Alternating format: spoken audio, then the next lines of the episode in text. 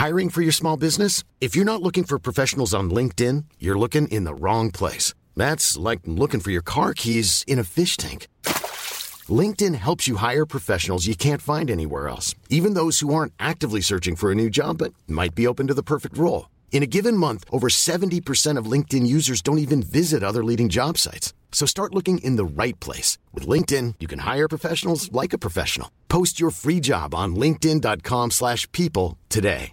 A lot can happen in the next three years. Like a chatbot may be your new best friend. But what won't change? Needing health insurance. United Healthcare Tri Term Medical Plans are available for these changing times. Underwritten by Golden Rule Insurance Company, they offer budget friendly, flexible coverage for people who are in between jobs or missed open enrollment. The plans last nearly three years in some states, with access to a nationwide network of doctors and hospitals. So, for whatever tomorrow brings, United Healthcare Tri Term Medical Plans may be for you. Learn more at uh1.com. When you're ready to pop the question, the last thing you want to do is second guess the ring.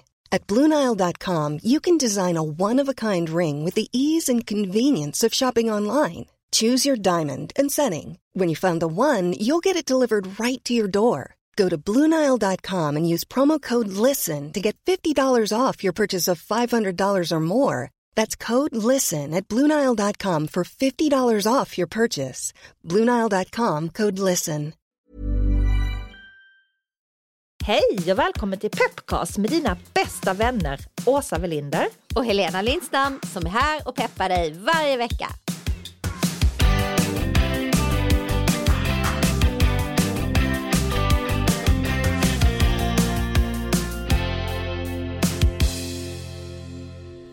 Idag har vi ett jättespännande ämne. Vi ska prata om att starta om på nytt i livet. Kanske går du runt och känner att det är dags för en förändring. Det är något som skaver lite. Men du vet inte riktigt hur du ska göra för att starta om på nytt. Det ska vi hjälpa dig med nu.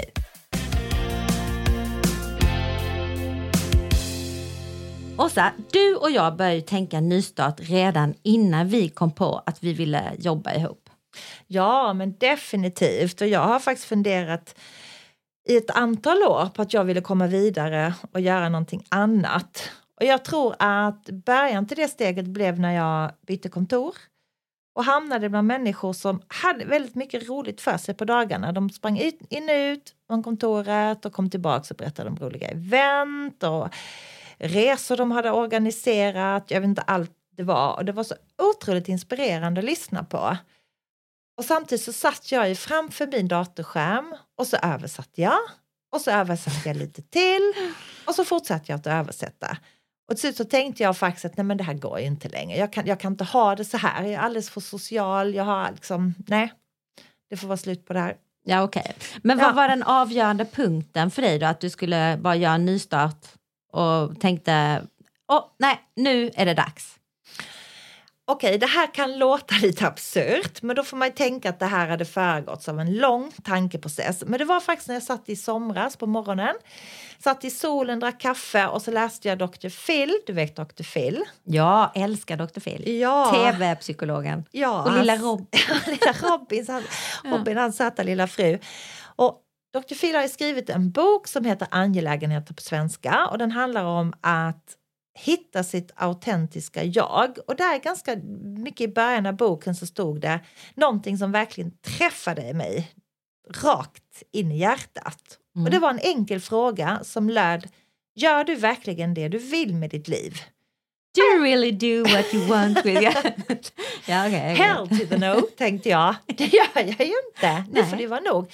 Jag ställde ner kaffekoppen, gick, fram till eller gick in till datorn, satte mig framför skärmen och så började jag skriva till alla mina kunder att jag ville säga upp vårt samarbete.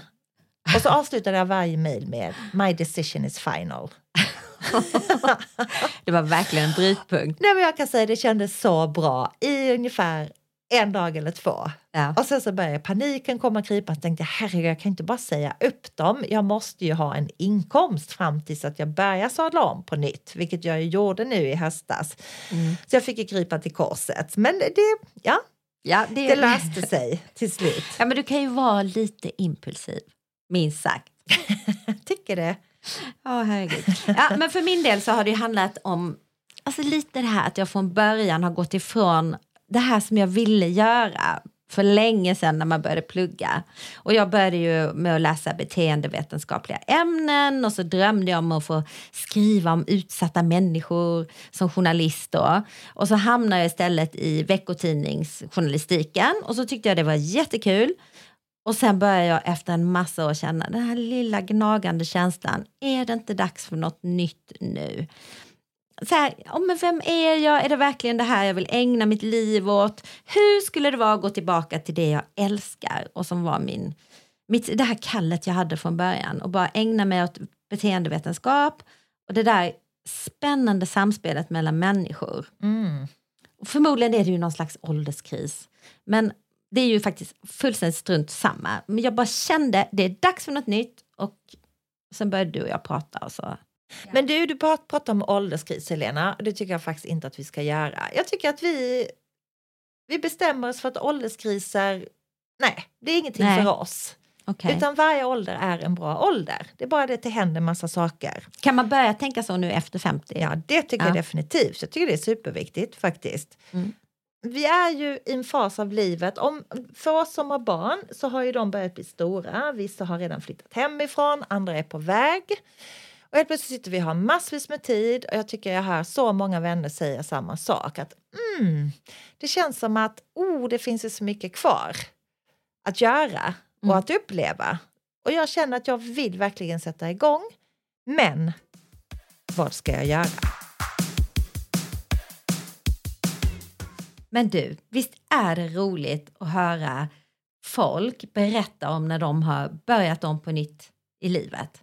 Så de gjorde någonting innan och sen så bara, nej, nu gör jag något helt annat. Alltid lika inspirerande tycker jag. Och därför var det ju extra kul att vi fick prata med Madeleine Månsson, Mm. DJ Gloria. Ja, Hon är 79 år gammal och känd som Sveriges äldsta DJ. Och hon är definitivt den coolaste också.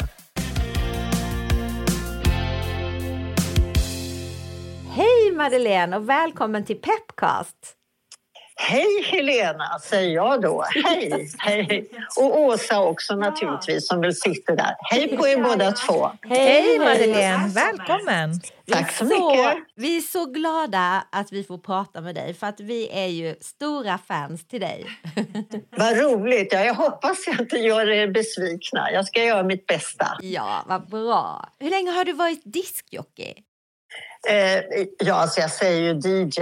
Ja, Eh, ja, men det finns faktiskt många i min ålder som inte vet vad DJ är och därför tycker jag det är extra kul att säga DJ. För en del låtsas att ja, de förstår inte, eller ja. Men i alla fall, jag har varit i det i 15 år. Oj! Och vad var Ja, det som så- fick dig att bestämma dig för att bli DJ då? Ja, det var ju så att först så utbildade jag mig till aerobikinstruktör när jag var 62. Därför att jag hittade ju inget träningspass som passade mig eller min åldersgrupp. Antingen så var det ju en jätteduktig tjej då i övre tonåren eller så var det ju... Och, jag kunde inte hänga med på det plus att spela ju förskräcklig musik. Och sen försökte jag då med seniorgympa.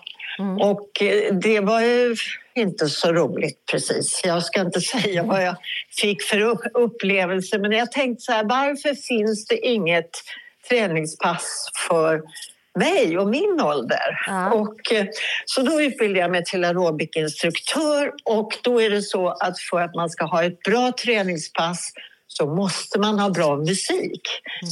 Och annars funkar det inte, annars blir det tråkigt för både mig och de som kommer. Och eh, då visade det sig att de som kom på mina träningspass, eh, de älskade min musik. Och det gjorde att jag blev så inspirerad så att jag böt musik till varenda träningspass i 14 års tid. För att jag jobbade Oj. på gymmet i 14 år med ett eller två pass i veckan. Och eh, musiklistorna växte på min dator och eh, så tänkte jag att verkligen kul det där med DJ. Man kanske skulle vara det för att folk Alla berömde min musik. Eh, Det är ju inte min musik, men jag spel, den musik som jag spelar, så kan man uttrycka det. Ja, ja. Eh, och eh, den musiken alltså som gör att man blir glad och får lust att röra på sig. Så eh, Och då kände du att det här skulle du, skulle du ta vidare och bli DJ då? japp. Eh, eh, fast hur gör man när Ja. man då är, är 63 var jag kanske då, då. Hur gör man? Alltså, och det fanns ju bara såna här kurser. Jag kollar ju på nätet då. Ja, 15-åringar då med, med keps bak och fram och, och byxor som hänger på, liksom ner på rumpan. Ja, alltså det, kändes, det, jag, det gick inte, jag kunde inte gå på en sån kurs. Och hur det var så sponsra Amelia Dam och mig, eller eh, en magasin då som hon var chefredaktör för. Jag frågade henne, kan inte du sponsra mig? Jag skulle vilja bli DJ. Vad kul, sa hon. Självklart. Så att, eh, Åh. då fick jag tre lektioner av en eh, jätteduktig DJ. Som, och sen var jag då så kallad DJ, fast det var jag ju inte. Men, men han hade ju förklarat då att man spelar ju två låtar samtidigt men det är bara den ena som hörs ut. Ja. Och man ska ju göra lite snygga övergångar då mellan den ena låten och den andra låten. Det är ju sån här 50 plus diskon som du är med och, och spelar på då. Ja, Och vad var det som gjorde just att det blev 50 plus disco? För det första hette det inte disco utan det hette klubb. Det fanns bara sånt. Disco, det, det, när jag sa att jag skulle starta disco så sa alla kul, men det kan inte heta disco för det är ingen människa som går på disco då. Det ska heta klubb. Ja, men så jag, det bryr jag mig inte för det ska heta disco. Jo, och så upptäckte jag då att alla ställen öppnade 23.00 och eh, då fick man stå i en kö med 20-åringar och så tänkte jag, men det här är ju liksom... Så Varför finns det inget ställe där jag kan gå och dansa? Och så då, väck, då kom den här idén att jag skulle starta ett 50 plus disco för, eh, ja, alltså för folk som har fyllt 50. Och de som är 20 de, kan, de har så, sånt stort utbud, men vi har inte det. Nej. Och vi vill, inte, vi vill inte dansa med våra barn och de vill inte dansa med oss. Så att, det här har ju nu blivit en otrolig succé. Det är jätte, jätteroligt. Och det brukar komma 1200 pers eller 1500. Och det är helt otroligt. Och alla är över 50. Jo, för, och så såg jag då när jag var på Systembolaget så sitter en skylt där vid, ka- vid kassan och så står det på den Ser du för ung ut, var beredd att visa lägg. Och, och, och då fotograferade jag det och tyckte men gud, det är ju jättekul, det ska vi ha. Så att, så att då de som jobbar i, som, eh, vad ska man säga, entrévärdar Ja. de, eh, de, har ju, de läggar ju folk då som det heter och, eh, och frågar efter lägg och folk blir jätteglada. Och, va? va? Läggar de det? Gjorde de det? Ja, mig läggar de. Ja. Och de som inte blir läggade då, de blir lite besvikna. Vi kan Ja, inte stå och lägga alla. Men är du den där typen av person som gillar att starta om på nytt? när man saknar någonting, när det är någonting man tänker så här, men gud varför finns det inte det? Eller det skulle ju vara bra. Eller var, varför? Då kan man ju själv starta det. Det är så jag har gjort. Har du något tips till andra som funderar på att göra något nytt i livet men inte riktigt vågar ta steget? Ja, tipset är att man ska röra på sig och man måste få igång energierna i kroppen. Det är liksom därför att om man sitter still då sjunker hela energin. Man måste röra på sig. Och sen, om man sen kombinerar det med att vad kallas det för? Hjärnvila. Man måste låta hjärnan få vara i fred ett tag. Man kan meditera, man kan göra yoga, man kan bara lägga sig på sängen och blunda. Man gör det, för då kommer det idéer. När, Ah. hjärnan, får, när hjärnan får vara i fred. Mm. Jag brukar göra så att till exempel när jag går och lägger mig på kvällen så, så säger jag till mig själv att nu vill jag veta vad blir mitt första steg? Alltså jag låter hjärnan lösa det här åt mig. För det finns alltid ett sätt som är bra eller bättre än något annat. Eller har man problem, ta det bara lugnt. Det, kommer, alltså, det är inte hur man har det, det är hur man tar det. Mm. Man, alltså problem är till för att lösas, ja. tänker jag. Eh, det är liksom, så att om jag har en idé och inte vet hur jag ska gå vidare, ja men då får jag invänta ett svar ifrån mig själv. Därför att det är, Okej, okay, man kan fråga andra, men eftersom det inte finns någon att fråga, eftersom om det, det är ingen som har gjort det här, då måste man ju själv komma på hur man ska göra. Mm. Eh, och, och, det låter kanske flummigt, men man ska inte... Man ska till exempel, tycker jag, ta promenader tidigt så man eh, får det här ljuset eh, på morgonen så att man sover gott. Alltså att hela det här att man sköter om sig själv. Ja. Har du någonsin låtit din ålder begränsa dig, tycker du? Att du har tänkt att nej men, det kan jag inte göra nu eller? Nej, alltså det, det, är ju andra som påpekar hela tiden. Eh, jag vet när jag började då som DJ, då sa ju nästan alla som du behöver inte säga hur gammal du är, för du ser ju yngre ut. Och, och då, då tänkte jag, jaha, tänkte jag sådär. Ja, säg istället att du är eh, häftig eller att du är liksom cool eller någonting. Men, och så tänkte jag, men Vadå? Det kan ju inte vara kriminellt att bli gammal. Jag spelar ju alltid fyra timmar nonstop. Och, oh, Ja, alltid, alltid. Jag har inte spelat mindre någon gång. Och då måste jag stå upp och dansa också. Så att nästa dag är jag självklart trött. Ah. Men jag är lycklig. Mm. Jag går omkring med något sån här fånigt leende och, och, så bara, ja. och, och, och, tycker livet är fantastiskt. Mm.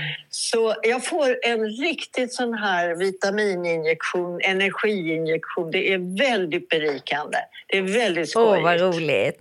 Ja. Oh, så roligt att höra Madeleine. Vi är så tacksamma ja. att du ville vara med i Pepcast här. Och vi är säkra ja. på att du har inspirerat jättemånga som har lyssnat nu. Jag hoppas det. Lycka till med er podcast. Ja. Och jätteroligt att få höra era röster. Och, ja. Äh, ja. Tack detsamma. Tack så mycket. Hej då. Hej, hej. hej. Kära du som lyssnar nu när du väl har bestämt dig för att du ska börja om på nytt, du kanske vill få bättre självförtroende, bli lite mer social eller ha ett annat jobb, flytta eller något annat som du vill göra men inte riktigt vet hur eller hur du ska hitta energin att göra det. Lyssna noga nu, för det, det är här visualiseringen kommer in. Alltså att du ska se och känna hur det händer. Allt handlar nämligen om just visualisering. Oh, det där med visualisering tycker jag, jag tycker det är väldigt roligt och väldigt spännande. Och jag tycker jag har kämpat mycket med det. Enda grejen är att jag är bra på att visualisera, att se sakerna framför mig, men jag kanske inte är lika bra på att ta det vidare, känner jag, göra det mer konkret. Det är kanske lite känslan ibland jag fattas. Ja, men jag har inte heller varit bra på det där med att visualisera. Men nu har jag ändå praktiserat i ett par månader.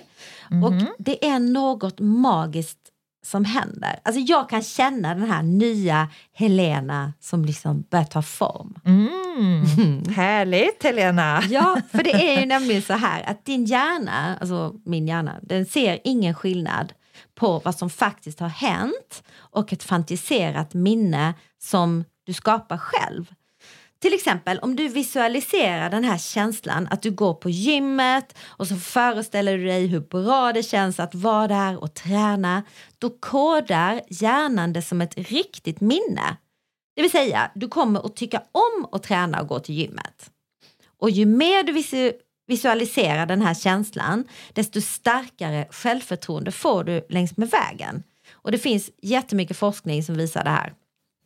Ja, för det här funkar ju uppenbarligen. Det finns ju många vittnen på det som jag har läst och hört om. Men, eh, och det är ju väldigt fascinerande, men jag tänker hur ofta behöver jag göra det här enligt forskningen? Finns det några Ja, men alltså helst ska man göra det varje dag. Mhm, okej. Du kan göra det varje dag innan du stiger upp ur sängen. Kanske 30 sekunder, det är allt som behövs. Och gör du detta varje dag, då kommer du ju snabbare mot ditt slutmål. Och när du ligger där i sängen och blundar så framkallar känslan hur det känns när du har börjat på det där jobbet som du kanske drömmer om. Hur känns det, hur känns det när du klarat den där tentan som du behöver fixa eller något annat mål du har? Ja, men då känns det ju faktiskt jäkligt bra.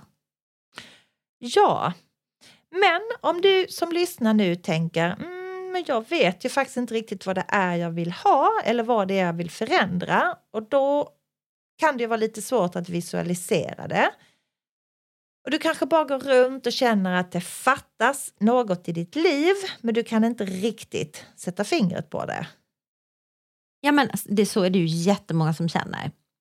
Att de inte vet vad de egentligen vill. Och det brukar vara då, enligt den här inspirationscoachen som jag har fastnat för, som heter Roxy Nafusi. Det är, då, det är precis då många upptäcker kraften med att just visualisera. För då kan du istället fokusera på ja, men ditt framtida jag. Du kanske vill ha bättre självkänsla eller självförtroende. Eller känna lite så här mer jävla anamma, bli lite mer passionerad, mer kär eller nöjd med livet. Och det går hur bra som helst att framkalla en viss känsla hos dig själv genom att visualisera det. Och Roxy hon har skrivit en bästsäljande bok om något som heter manifestering. Och det är, det liksom är ju samma sak som visualisering. Och det innebär att du själv får saker att hända. Du kanske, men du kanske kommer ihåg den här gamla boken The Secret? Ja, Ja, och den handlar ju om att du ska agera som att saker redan har hänt, för då händer det. Så manifestering är liksom ytterligare ett steg i detta, men det är inte lika flummigt. Man går lite mer på djupet, men den här principen är ju densamma. Mm. Okej, men då är jag med. Så egentligen handlar manifestering om att jag når mina mål med hjälp av medvetna tankar då, men även medvetna steg gissar jag. och Ja, men exakt, känslor. exakt. Ja. Men du, ja, gud vad bra. Det känns ju faktiskt genast mycket mer realistiskt tycker jag. Ehm, The Secret kan ju vara rätt flummig på sina ställen. Jag kommer ihåg till exempel det är något kapitel som handlar om att man ska tycka att tycker man det är roligt att betala sina räkningar så gör det på något vis att man får en högre inkomst. Att man ska, varenda gång det kommer någonting i brevlådan så ska man säga Woho! Jag har fått elräkningen, jippi! Ja. För att då på något vis innebär det att jag tjänar mer pengar. Jag kommer faktiskt inte riktigt ihåg logiken bakom det. Men alltså, grund, ja, exakt, det där är ju lite flummigt. Men grundregeln, grundregeln är ju densamma. Tänker du skit så drar du till dig skit. Tänker du guld så drar du till dig guld. Det påverkar dessutom hur du mår. För tänker du att allt kommer gå åt helvete så tänker ju din hjärna såklart. Ja, troligtvis. Och sen så mår man ju därefter. Mhm. Och till exempel går du till jobbet en dag och så bestämmer du dig för att idag ska bli en fantastisk dag. Och jag ska gå in med positiv inställning, jag ska le mer mot mina kollegor. Och då kommer du ju den dagen liksom märka att det kommer bli en ovanligt bra jobbdag. Och du får lite fler leenden tillbaka och du kommer våga ta lite mer plats vid kaffemaskinen eller på mötet. Och där kanske du helt plötsligt men då kanske du hamnar i ett superintressant samtal med någon och så lär du dig något nytt och så blir det bara men så här, en riktigt bra dag på jobbet. Ja, det är det som är det härliga. Alltså, det, man kan skapa hur mycket förändring som helst, bara man bestämmer sig för det. Helena, du har ju något som heter afantasi. Ja, Eller hur? afantasi. Jag tycker Exakt. det är ganska intressant i det här sammanhanget eftersom du ju inte kan se saker framför dig i bilder, eller hur? Nej. Och då undrar jag lite hur manifestering funkar för dig. Ja, det kan man ju undra. Men då kan jag säga att det är ju omöjligt, det är ju omöjligt för mig att se saker framför mig. Men jag kan ju plita ner på ett papper och liksom föreställa mig hur det kommer kännas när jag uppnått mina nya mål.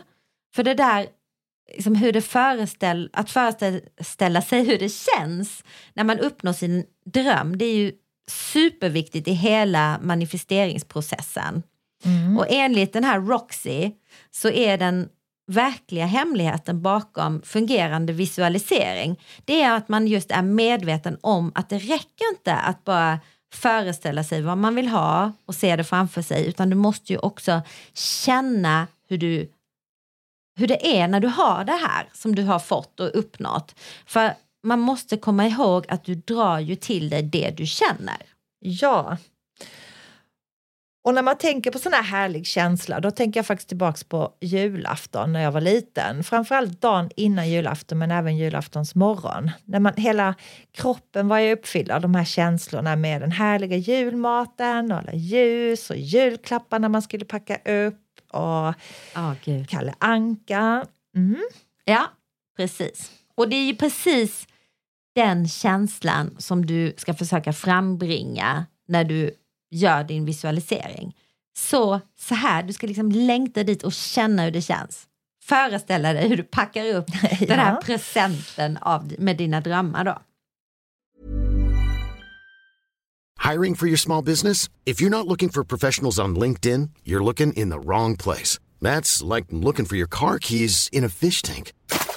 LinkedIn helps you hire professionals you can't find anywhere else, even those who aren't actively searching for a new job but might be open to the perfect role. In a given month, over 70% of LinkedIn users don't even visit other leading job sites. So start looking in the right place. With LinkedIn, you can hire professionals like a professional. Post your free job on linkedin.com slash people today. Quality sleep is essential. That's why the Sleep Number smart bed is designed for your ever-evolving sleep needs. Need a bed that's firmer or softer on either side? Helps you sleep at a comfortable temperature? Sleep Number smart beds let you individualize your comfort so you sleep better together. JD Power ranks Sleep Number number 1 in customer satisfaction with mattresses purchased in-store. And now, save 50% on the Sleep Number limited edition smart bed for a limited time. For JD Power 2023 award information, visit jdpower.com/awards. Only at a Sleep Number store or sleepnumber.com.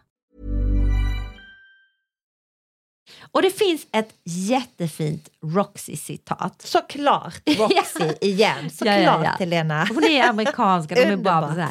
Nu ska du få det översatt på svenska. Ja, lyssna jag nu. lyssnar, jag lyssnar. Den största gåva manifestering kan ge oss är inte något materiellt utan en ny version av oss själva. Den starkaste, mest äkta och mest fantastiska versionen som finns.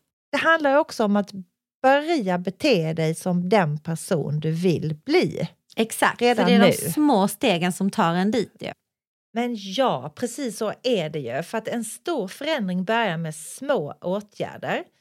De där små stegen du tar varje dag för att känna dig lite gladare och hela tiden röra dig mot den du vill bli.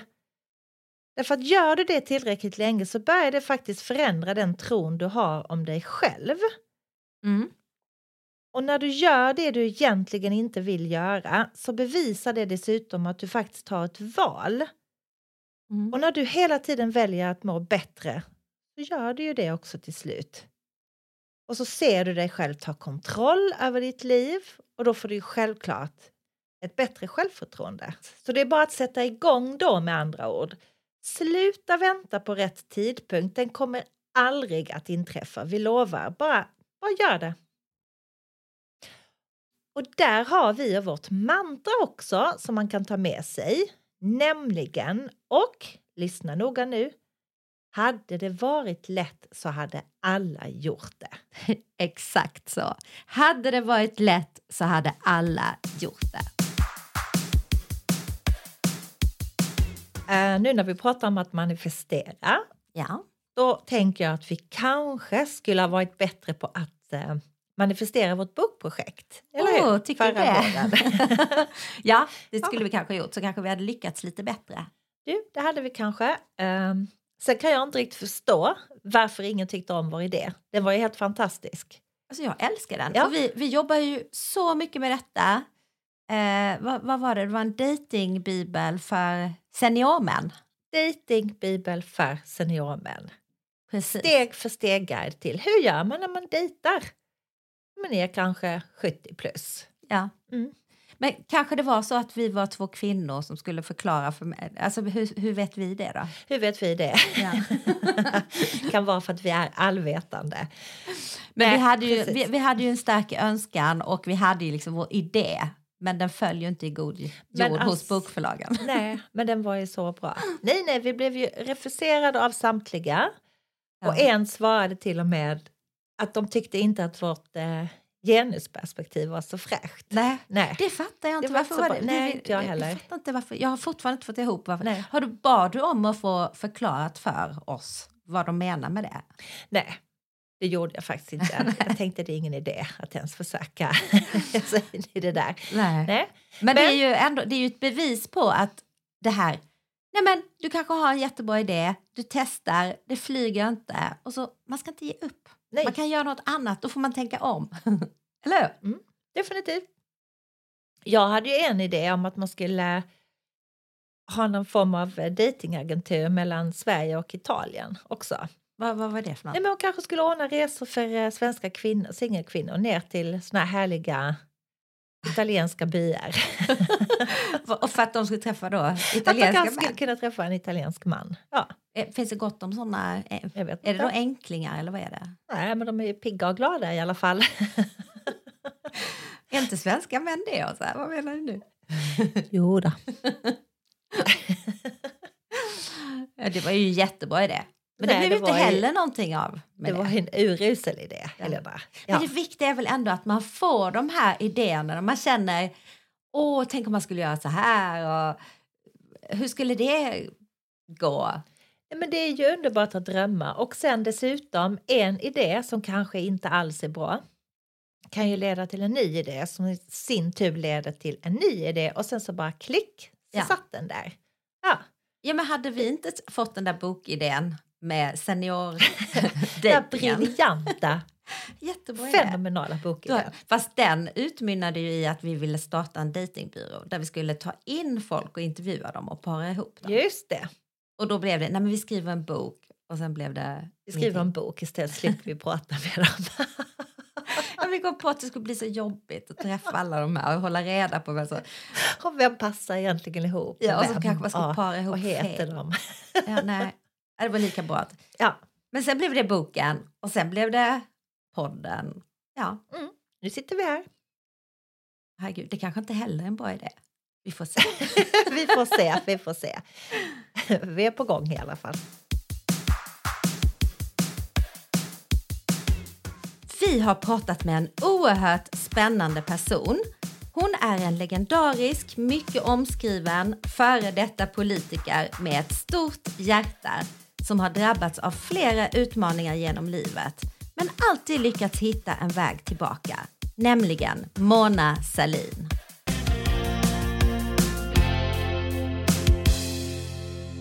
Hej Mona och välkommen till Pepcast. Tack så mycket. Hur är det med dig idag? Eh, Det är en ganska bra dag idag. Jag har haft en lång promenad i dimman. Jag bor nere vid vattnet så det är liksom helt tjockt över vattnet. Det är ganska häftigt. Så det är en bra dag idag. Ja, härligt. Bra start på dagen. Brukar du börja så? Ja, det brukar jag. Jag har blivit så här promenadberoende. tycker det är jätteskönt. Man, eh, vad gör man? Man eh, funderar på det man har gjort och man tänker på hur dagen ska vara. Eller också går jag bara och lyssnar på någon spännande bok eller någon ny musik. Ja, man går i sig själv på något vis. Det är skönt. Vad skönt. Det låter väldigt bra. Du råkar inte ha hund? Nej, Nej. De, de har gud, jag har funderat på det mycket. Jag är nog en hundmänniska. Men eh, jag reser mycket fram och tillbaka till barnbarnen. Och de har en som är allergisk i familjen. Så det kändes som, nej, det får Mm. bli en annan gång. En annan gång. Ett annat liv kanske. Ja, exakt. Ett annat liv. Ja. Du Mona, du har ju utsatts för många prövningar genom åren. Men du har alltid tagit dig tillbaka och det är som att plötsligt så har du dykt upp igen med ny kraft. Och vad, vad är hemligheten bakom det här? Ja, du, jag önskar jag kunde berätta liksom en hemlighet så alla skulle känna, jaha, är det så man gör? Men eh, eh, alltså det som har varit svårigheter i mitt liv, det har varit av väldigt olika slag. Men alla har ju kommit påverka mig på, på mycket djupare sätt än vad jag alltid har sett. Jag har förlorat ett barn. Mm. Eh, Det var väl den, den absolut största hemskheten som har drabbat mig. På något vis så är det allt som har hänt efter det kan jag Mm. ändå säga, men det här är inte det värsta. För det värsta hade liksom redan hänt. Och Mm. jag tror när man förlorar någon, inte minst ett barn, så blir det så, för mig i alla fall, så tvunget att hitta tillbaka till något viktigt i livet. Mm. Eh, Som förstås kunde vara att man fick flera barn, men det var ju också någonting djupt personligt. Och sen i, i politiken så var ju också liksom svårigheten av lite olika karaktär. Ibland fick jag det jobbigt för att jag hade varit klantig. Eh, ofta hade jag det jobbigt därför att det var så många grupper som hatade det jag gjorde. Alltså Mm. varje gång jag pratade om homosexuellas rättigheter eller invandrarnas svårigheter så växte också hat och hot. Så att på det viset har jag alltid kopplat ihop svårigheter till att det har funnits ett skäl till det och skälet har ofta varit värt att fortsätta, om Mm. ni förstår vad jag menar. Mm. Ja, absolut. Så att din drivkraft har alltid överstigit som det jobbiga runt omkring det du har gjort. Ja, eller kanske inte alltid, men eh, jag har jobbat med det så att till slut så har man hittade man alltid tillbaka till det som var drivkraften. Ehm, sen fanns det ju gånger nu, för ja, nu är det ju många år sedan med, men när det blev så enormt uppmärksammat i media och det blev så fruktansvärt elakt beskrivet som om jag hade en hemlig älskare, vilket jag förstås inte hade. Jag är lyckligt gift sedan många, många decennier sedan. Mm. Men då blev svårigheterna så personliga. Det hade liksom ingenting med politik eller något att göra. Nej. Och den depressionen som jag hamnade i då, den var, den var jätte, jättetung. Men det tog några år sedan hittade jag tillbaka till att det var ändå rätt kul att vara mig. Och Ja. att jag började tycka om mig själv. Men hur gjorde du för att ta dig igenom den depressionen då? Ja, det var ju verkligen att sätta på sig jobbhandsken, eller på att säga. Verkligen alltså, jobba sig igenom. I början ville jag inte kännas vid att det var en depression. Jag tänkte att okej, det är jobbigt nu, men det går nog över. Men till slut var det en av mina nära vänner som sa Mona, nu har jag bokat en tid hos dig hos en läkare som jag känner. Jag har Mm. beställt taxi också. Sätt dig i taxin, den kommer om fem minuter och så åk. Ja. Vilken och först fin tänkte jag, vän. vad, vad säger hon? Men vilken fantastisk vän det Verkligen. var och är. Så att jag behövde verkligen eh, hjälp att eh, Ja. hitta tillbaka och förstå saker och ting. Och ibland kan det ju gå så långt att man fixar inte det själv utan man behöver verkligen söka hjälp för att ta sig ur Ja, men krisen. verkligen. Ja. Och jag hade väl kanske varit som att jag kände att jag har varit med om så mycket jobbigheter så att jag klarar av allt. Ja. Så man, jag missbedömde verkligen hur, ja, hur djupt en depression kan gå. Och jag älskar verkligen min väninna. Jag försöker tänka på det nu när man möter människor som har det jobbigt. Att lägga sig i, fråga, tränga sig på. För att det tror jag många behöver. Jag behövde det i alla fall. Mm, Mm. Definitivt. Det här med du säger att tränga sig på och inte ge sig. Men Mona, vilka är dina bästa tips för den som känner att den vill ta sig ur en situation som känns hopplös? Ja, det är också så svårt tycker jag att hitta såna här hu- hurtiga små Ja, Men det, det första är ju att, eh, jag menar det verkligen, man måste tycka om sig själv. Till att börja med så måste man tycka om att umgås med sig själv. Eh, det var kanske därför mina promenader började, att bara göra någonting, bara jag och ingen annan. Eh, att eh, jag tände ett ljus en kväll och sen blåste jag ut det med tanken på att varför tände jag ljus för? Det är ju ingen här. Och så kom jag på, men vänta nu, jag är ju här. Mm. Så det där att långsamt göra saker som gjorde att jag tänkte på hur jag mådde. Och sen också fundera väldigt krasst över vad man egentligen vill göra i livet. Och det är väl den svåraste känslan tror jag många måste ta sig igenom. Eh, Det går ju inte alltid att ändra hela livet för att man har det jobbigt men man måste ändå försöka tänka igenom de egna valen och vad man egentligen själv trivs med. Eh, Om man säger saker bara för att man vill imponera på någon annan eller för att det var verkligen vad man tyckte. Eh, Den processen har nog för mig betytt allra, allra mest. Mm. Så att umgås med dig själv och sen umgås bara med dem du tycker om. Och sen det tredje, försök göra också det du tycker om. Allt går ju inte att ändra, men en del saker gör nog det. Mm. Fin, bra tips. Verkligen, väldigt Ja. fina tips. Vad, är, vad kan du säga, vad är du me- mest tacksam för i livet idag? Ja, alltså jag har en sån här, en otrolig kärlek till fyra stycken barnbarn. Och det, Mm. det kan låta töntigt för många, men det, är, det var något som verkligen överväldigade mig. Jag blev förvånad över hur djup den här kärleken till barnbarnen är. Eh, Så att jag blev liksom på nytt kär i mina barn också, för de och jag tittade på varandra med andra ögon när också de blev föräldrar. Och de tittade på mig med andra ögon och tänkte, jaha, har hon också varit där jag är nu? Så barnbarnen har på något vis bundit ihop så många delar i mitt liv. Och sen är jag tacksam över att eh, bli gammal. Eh, För att alla vill leva länge men ingen vill bli gammal känner jag ibland. Mm. Jag tycker om att, att bli gammal, vara vara lite bitchig, skälla på folk utan att bry sig. Underbart. Det är där man vill jag hamna, känner jag. Ja. Ja, verkligen.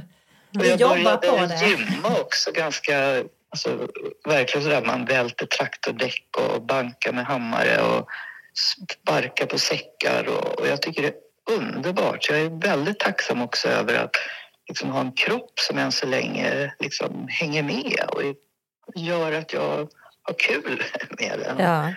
ja, det är ju ingen självklarhet precis.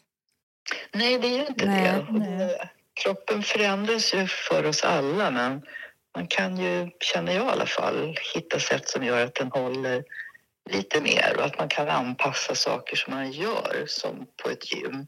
Jag kan ju inte banka lika hårt som en 25-åring men banka kan jag. Mm. Och det är en ganska skön upptäckt tycker jag att man, man behöver inte göra saker i förhållande till andra hela tiden utan till vad man själv vill och tycker om och utmanar sig. Mm. Mm. Så att, eh, jag trivs med livet på ett sätt som det var väldigt länge sedan jag gjorde. Ja, Vad bra. underbart att höra. Ja, men Mona, det är ju ett antal år sedan nu du lämnade politiken och det offentliga. Men kan du ändå sakna den tiden någon gång? alltså, bo, både och. Det beror lite på vad, men, vad man menar med sakna. Jag, ju mer jag tänker tillbaka så känner jag en väldig stolthet över det jag fick vara med om att göra. Och en eh, stolthet över hur, ja, hur, hur modig som jag känner när jag tittar tillbaka. Att, att jag har varit, att jag fick växa upp också i en tid där politiken var så närvarande upplever jag i alla fall på ett sätt som den kanske inte är idag. Så ja, jag känner mig stolt över hur det har varit. Ehm, men sen så vet jag inte om jag längtar tillbaka till att försöka vara den sortens politiker idag. Jag känner mig nog ganska ja, besviken på hur, hur politiken håller på att ta vägen och hur vilse jag känner att den är. Mm. Så jag längtar inte tillbaka men jag känner mig stolt över det som har varit och kanske också en, en lite irriterande lust ändå att försöka vara med och prata om att man man behöver inte bara lyssna på opinioner. Som politiker kan man också driva opinioner. Mm. Man kan säga till väljarna ibland att ursäkta, ni har fel. Mm. Ni, om ni tycker som ni gör så rösta inte på mig, för jag tycker tvärtom. Alltså att politiken skulle våga vara lite mer utmanande än vad jag tycker den är idag. Så makten kan jag sakna, men jag har ju också sett baksidan på makten. Så Ja. Jag nöjer mig med att känna mig stolt över de 40 år som jag tillbringade i den här offentliga ljusets märkliga värld. Så vi kommer inte få se Mona Sahlin göra comeback inom politiken? Nej, inte i partipolitiken Nej. så, men jag hoppas jag kan göra andra typer av eh, alltså, bilda opinion, eh, vara ute och driva frågor och jag är mentor åt en grupp unga, unga människor som vill söka sig in i politiken. Så det finns sätt som jag också vill vara med och påverka. Men inte sitta i partiledardebatten med Jimmy Åkesson på andra sidan. Nej. Been there, done that. Ja, ja, ja. Men vad gör du idag, förutom att vara mentor? Då? Eh, ja, nej, men alltså jag, jag jobbar som påverkande men inte liksom i form av att vara konsult och så. Utan jag, jag är med och tycker, jag möter grupper, jag ingår i nätverk. Eh, men det är just det där att söka sig till den offentliga sidan av det är inte lika enkelt när man har varit partiledare, om ni förstår vad jag menar. Nej. Om jag säger någonting idag som är tvärt emot vad Magdalena Andersson har sagt, då, då blir det en nyhet i sig. Mm. Så jag får söka andra sätt att få utlopp för min lust att påverka. Mm. Men framför allt idag så mår jag bra. Och jag, jag, jag försöker bara vara och trivas med livet som det är. Det tycker jag jag har rätt att göra efter alla de här åren. Ja. Hur, du hade ju en podcast med Helena von Sveriberg, eller hur? Ja. Hur Ja. kommer den komma tillbaka? Eller? Ja, Det vet vi inte riktigt Nej. än. Helena gick ut och berättade också att hon drabbades av cancer här Ja. under. Så att, eh, vi får se lite hur hälsa och humör och allting är. Det var en fantastiskt rolig upplevelse måste jag säga. Och det var också en insikt att det finns väldigt få gråhåriga, ilskna tanter som pratar i poddvärlden. Och det känner jag nog att eh, det borde vara fler, så vi får väl se. Ja, kör säger vi. Ja, det är bara att köra på, tycker ju vi här som har Ja, precis kul. pratat vår Ja. podd också. Ja, Ett stort tack Mona för att du ville vara med och prata med oss.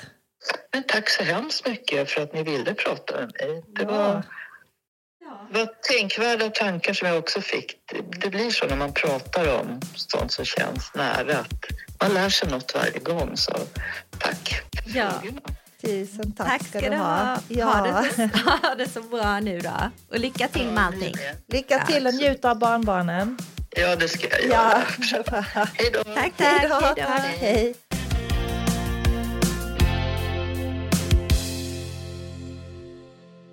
Det var allt för idag. Hoppas att du får en bra vecka och känner dig riktigt peppad. Och givetvis hörs vi nästa måndag med ett nytt spännande avsnitt. Hej då!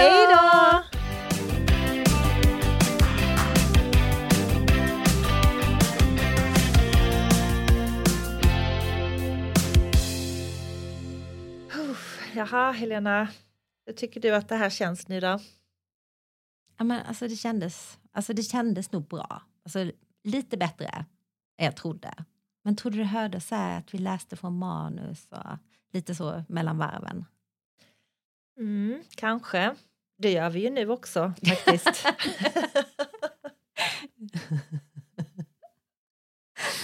Men det är ju de där små stegen man ska ta. Du, steg för steg så är det definitivt. Och dessutom, vi har ju fyllt 50 så vi behöver ju inte bry oss längre. Nej, precis.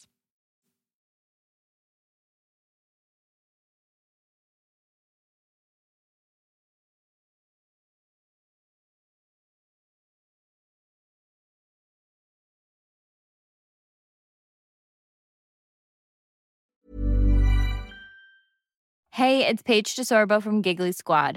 High quality fashion without the price tag. Say hello to Quince. I'm snagging high-end essentials like cozy cashmere sweaters, sleek leather jackets, fine jewelry, and so much more. With Quince being 50 to 80% less than similar brands. And they partner with factories that prioritize safe, ethical, and responsible manufacturing. I love that. Luxury quality within reach. Go to quince.com slash style to get free shipping and 365 day returns on your next order. Quince.com slash style. Imagine the softest sheets you've ever felt. Now imagine them getting even softer over time. That's what you'll feel with Bowl and Branch's organic cotton sheets. In a recent customer survey, 96% replied that Bowl and Branch sheets get softer with every wash. Start getting your best night's sleep in these sheets that get softer and softer for years to come. Try their sheets with a 30-night guarantee. Plus, get 15% off your first order at bowlandbranch.com. Code BUTTERY. Exclusions apply. See site for details. Hi, I'm Daniel, founder of Pretty Litter. Cats and cat owners deserve better than any old-fashioned litter. That's why I teamed up with scientists and veterinarians to create Pretty Litter. Its innovative crystal formula has superior odor control and weighs up to 80% less than clay litter. Pretty Litter even monitors health by changing colors to help detect early signs of potential illness. It's the world's smartest kitty litter. Go to prettylitter.com and use code ACAST for 20% off your first order and a free cat toy. Terms and conditions apply. See site for details.